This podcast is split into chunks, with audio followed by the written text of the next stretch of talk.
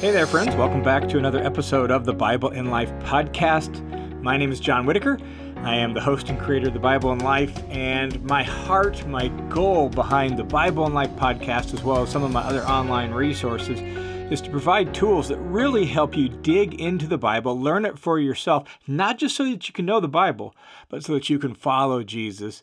I like to describe it as creating blue jeans theology. And what I mean by that are uh, is theological resources, tools to help us uh, understand the Bible in the language of everyday life and to live the Bible in the language of everyday life so that we can follow Jesus right in the midst of our everyday life. So that's what we're all about here on the Bible and Life, as well as on the listener's commentary uh, and some of my online courses and some of that. And so I'm glad you're joining me. If this is your first time listening to the Bible in Life, welcome. I am happy to, in at least a sense, meet you, and I'm glad you're joining us here on the podcast. If you're a regular, long term listener of uh, the Bible in Life, I am so grateful for you and glad you're a part of the Bible in Life family. Before we jump into what I want to focus on today and what I hope will be really encouraging to you, just real quick story. So, story time. Um, I received uh, really just in the last couple days uh, a, a, donation from a, a new first time donor who happens to live in Melbourne, Australia, and he teaches high school students there. And one of the things that was interesting, he's been using my listener's commentary for his own personal Bible study, but he also downloaded my free Bible in Life ebook that's available on both websites, johnwhittaker.net or listenerscommentary.com and downloaded that. And he said he's actually shared it with and recommended it to his high school students as a way to help them uh, understand the Bible better, read the Bible better, or as I like to say, to help them hear and heed the Bible, to hear it, to understand what it's actually saying, and to heed it, that is put it into practice in your life. And so I just thought that was super encouraging to me that he has found great benefit in it for himself. He's found it useful enough that he could share it with uh, his high school students who are 15, 16 years old. And so I wanted to recommend it to you if you are looking for something to help you understand how to read the Bible well, how to dig in and understand what it's about, as well as uh, how to help you move from understanding the Bible to applying the Bible to your life, then feel free to swing over to the Listener's Commentary website, listenerscommentary.com, and uh, just right there on the home page, you can put in your name, email address, and you'll get instant access to this free 30 35 page ebook that's aimed at helping you hear and heed the Bible well. So, recommend that to you for, for yourself. Now, on that very note, what I want to talk about on this episode, we've just wrapped up an episode on the Proverbs or a series on the Proverbs. Uh, and we're going to be starting a new series. I'm working on building out a new series here on the podcast. And so, over the next few episodes, I'm going to do some one off sort of uh, things on the podcast. And so, what I want to do today is something completely different than what I typically do, uh, but I hope it's encouraging to you. So, in my own personal Bible reading of late, I've been reading through the book of Isaiah. And I've read through Isaiah on a number of occasions. I have spent some time um, trying to dig into the text of Isaiah even more in more kind of a, of a study sense. Uh, 30 years ago in graduate school, I had an entire semester course on the book of Isaiah, interestingly enough, although the format of that course was not really conducive to either the teacher teaching it well or the students learning it well. And that's unfortunate. So I took this whole course and felt like, man, I, I still barely understood the book after the course. It was the teacher's first time teaching it, and it was put together in this format where you met. Um, two full days in a row an all day Friday, all day Saturday, and then you didn't meet again for another month. And then when you met in another month, you had another all day Friday, all day Saturday, and then you didn't meet for another month, and then you had another all day Friday and all day Saturday, and that was the whole course. So that was the way it was set up. For a first time teacher, that's a really different, difficult task. For students, it's not the best way, I think, to immerse themselves in the text of this book. And so, so I've had plenty of engagement with the book of Isaiah, but I'll be honest I find Isaiah to be a very difficult and challenging book to understand. Uh, difficult to understand the overall macro structure of the book, right? And see the map and see how it all fits together.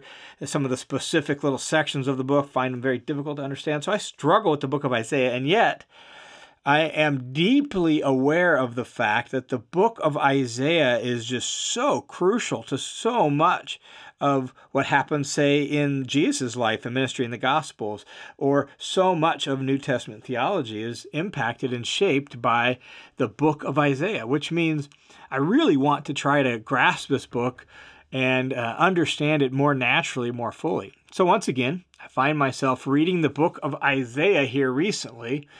Um, and just struggling with it. And I've got uh, I've got a tool that I'm using, a couple actually to help me as I read through it. But I'm reading it in my own personal morning Bible study.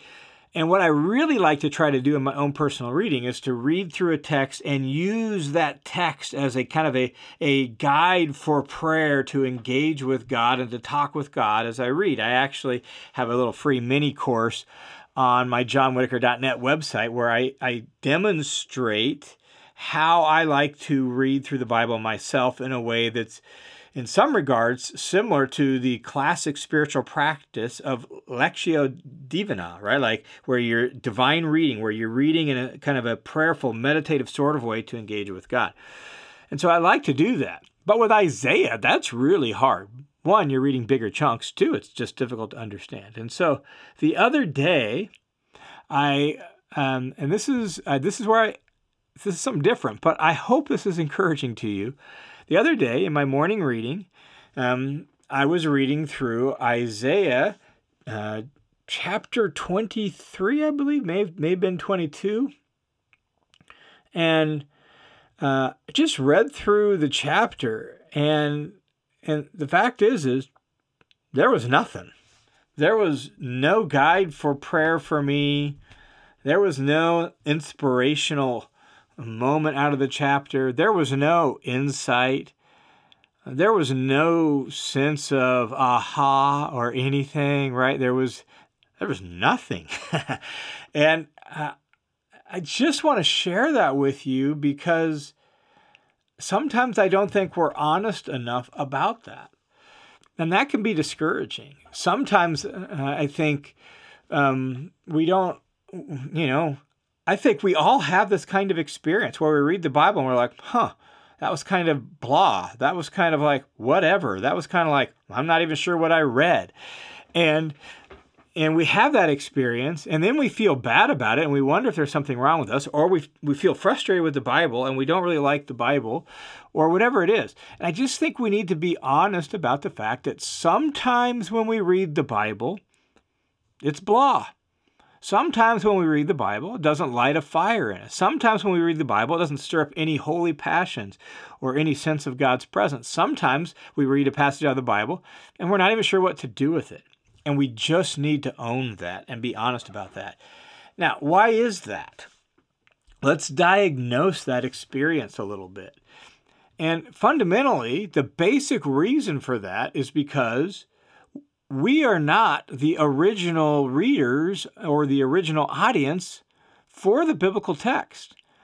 We are like reading the Bible secondhand. So, in the case of Isaiah, uh, the book of Isaiah was written by Isaiah the prophet in the 700s BC, 700 years before Jesus. And it's almost sort of like an anthology of Isaiah's uh, life and work. That's what the, the the book of Isaiah is. And and it's addressed to it's messages that Isaiah originally spoke and then somehow were turned into writing for the people in and around Jerusalem about Jerusalem and Judah, and some of it's about Israel to the north, the northern kingdom that was destroyed in 7722 BC. And so it's about ancient kingdoms. And not just Israel and Judah, but the, the, the nations around them Egypt to the south, Assyria, the world superpower for most of Isaiah's ministry, and then kind of Babylon, who's not yet the superpower, but who eventually will rise to the superpower and destroy Assyria, and then they become the real problem for the people of Judah, and and then some of the other kingdoms, Syria, and some of those things to the north. And so I mean, we're, we're talking about uh, history that is 2,700 years old, socio political climates that are 2,700 years old. So when we read the book of Isaiah, it's, it's like, man, that's hard. We're not the original audience. We don't understand the original situation. We're not familiar with these um, these nations and these kingdom. We're not familiar with the symbolism associated with these nations and kingdoms. Like every nation, every kingdom has certain symbolism associated with it uh, that can be used in sort of poetic, symbolic sorts of ways to uh, refer to that nation, that kingdom, or a certain political party within that kingdom, right? Like all that stuff was familiar to the original audience, and we're not that audience. And so, and that's just true for anything uh, in the Bible. Like, uh, we're not the original audience, even for the New Testament letters. And though they maybe uh, speak more clearly to us and all that, we're still not the original audience. We're not the church in Philippi in the year 60 AD. That's just not who we are. We're not um, the church in Ephesus and in the surrounding cities around Ephesus, uh, right? We're not the original audience. And so when we read the Bible, we come in reading it secondhand. Now, we could protest that. We could, you know, say, why couldn't God do it different? But God thought this was the best way to reveal himself and his purposes and his will. So if we're going to trust God and believe that God is smarter than us, we just need to accept that. But that does make reading the, the Bible sometimes hard and difficult. And so in the case of reading Isaiah, uh, I'm reading it from a great historical distance, um, not fully understanding the nuances and the, the emotions and the imagery and symbolism associated with the original audience and the original situation. And that makes it hard. And so when we read, and as I did the other morning, I read a chapter and I was like, there's just nothing. It's just totally blah. Well, the major reason is because the, the original message wasn't for us. And Whereas the original audience, they would have heard that message and it would have evoked certain feelings. It would have stirred certain emotions. Uh, it would have maybe evoked a sense of dread or maybe feelings of, oh, yes, finally, or, right? I doesn't have that impact on me and probably doesn't have that impact on you. And so that makes it really challenging. And so when we say why why do sometimes read the Bible and it's blah, it's because we're not the original audience.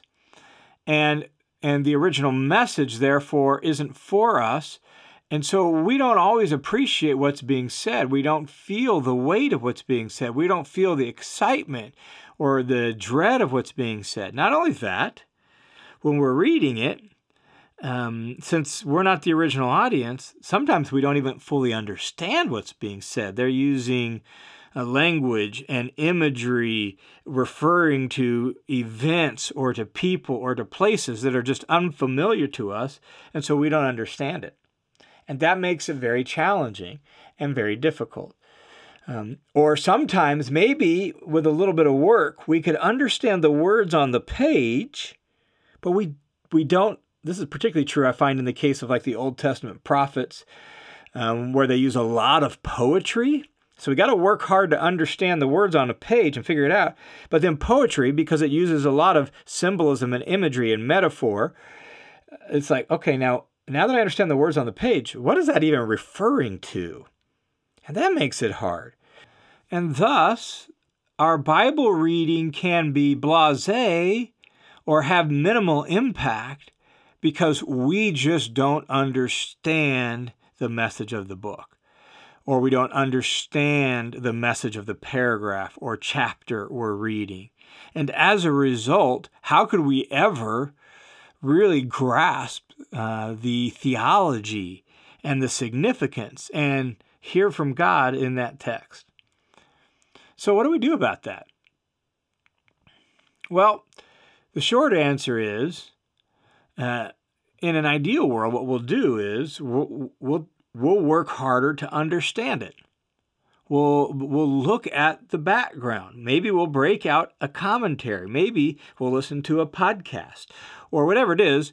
We'll we'll try to figure out okay, what's going on here and we'll do our best. So that's I- ideal that we'll actually study the book, which is frankly why I'm reading Isaiah and even though I'm reading it in uh, my mor- morning Bible reading, um, I, I do have a couple different tools that I have sitting out where I read my Bible just just to at least orient me a little bit and try to help me out some more. And and I'm committed to keep working on it, to keep growing and reading. And so um, I'm going to read it over and over again, right? I'm going to keep coming back to it, and that's what we have to do. We with whether it's Isaiah or any other book, the whole Bible, we just have to keep coming back to it. We have to give ourselves to it. We have to keep learning. We have to realize, okay, I'm not the original audience. And so, what is the historical background? What is the original context? We just have to be willing to ask that question. We have to begin to figure that stuff out so that all of a sudden, oh, okay, I see what's going on. And then once we begin to see what's going on, now we can slow down and read it meditatively and maybe even hear uh, and learn some things about God and his ways in the world. And so we just have to give ourselves to it. Um, my original Bible, that I first got when I first became a Christian a long time ago. I was in high school and I first became a Christian. I have my original Bible still. It's it's loosely, loosely in a lot of ways now because I read it so much that the pages are falling out of it and all that.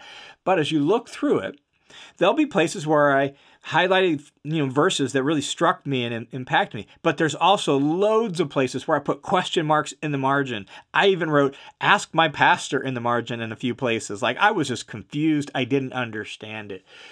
And so sometimes our Bible reading is blasé and the way to deal with that is to recognize okay, the problem is that there is great distance between me and the Bible.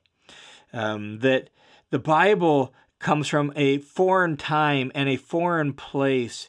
And it's like getting to know a new person who's with a, a, completely different background, right? Completely different culture that speaks a different language and has different jokes and has sort of different cultural references that don't translate well into English and and then I know English and I know the modern culture and that this isn't that and so it's like meeting a friend from a foreign country that is radically different from our own country.